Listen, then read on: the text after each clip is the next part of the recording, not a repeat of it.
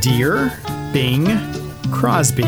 Could you please rewrite the lyrics to say, Mele Kalikimaka is the thing you say on a warm first full week of December? I don't think that's gonna work. You know, Bing isn't writing new music these days. Hmm. Yeah, you're right. I'll reach out on Instagram. I bet you he'll hit me back there faster.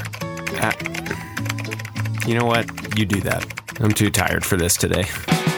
Welcome, everybody. Love it or hate it, we have made it to Monday. It is December 5th, 2022. I'm Max Crawford along with Shel Winkley. Welcome to the Pinpoint Podcast. Today begins what will be a very warm week when we look back on it, but uh, there's a mild chill out there this morning, maybe a couple of areas of fog to drive out to as well.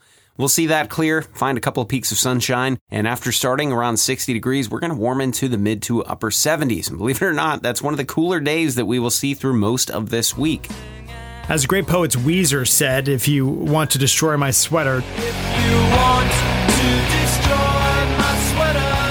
just bring 80 degree temperatures in the month of December. Yeah, sweater weather's going away. We're bringing back out the short sleeves and the shorts. Temperatures are well above average this time of the year for the first portion of December. We're looking for morning temperatures in the mid and upper 60s, maybe even the low 70s.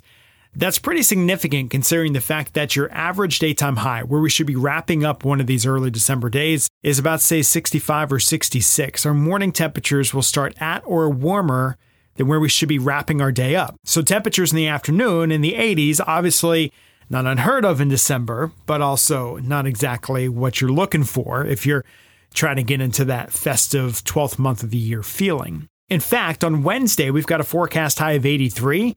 The record for the day from 1924 is 84. It could come wobbling.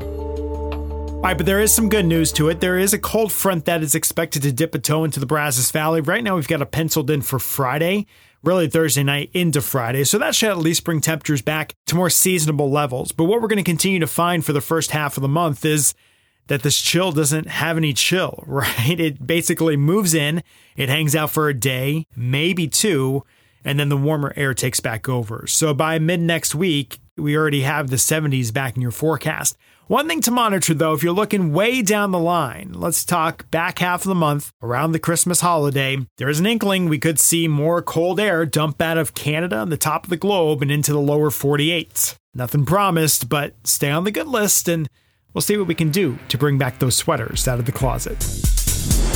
Hey, and just a reminder that every year, once a year, is the KBTX Food for Families food drive. I'm going to be completely honest with you, it is one of, if not my favorite days of the year because it is just such an awesome way to give back to your neighbor, donate non perishables, any grocery items that you may be able to spare to help feed your neighbors, your friends in need this holiday season. We have seven drop off locations around the Brazos Valley, all set up for Wednesday, so we cannot wait to come see you out there. So make some plans to donate monetarily, maybe again donate some non perishables, or just give online. All the information on that at kbtx.com. Weather may not tell us that it's December, but that is how we manufacture some of that holiday spirit.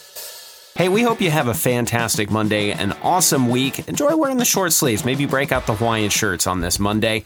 And we will check in with y'all soon for the next edition of the Pinpoint Podcast. For Shel Winkley, I'm Max Crawford.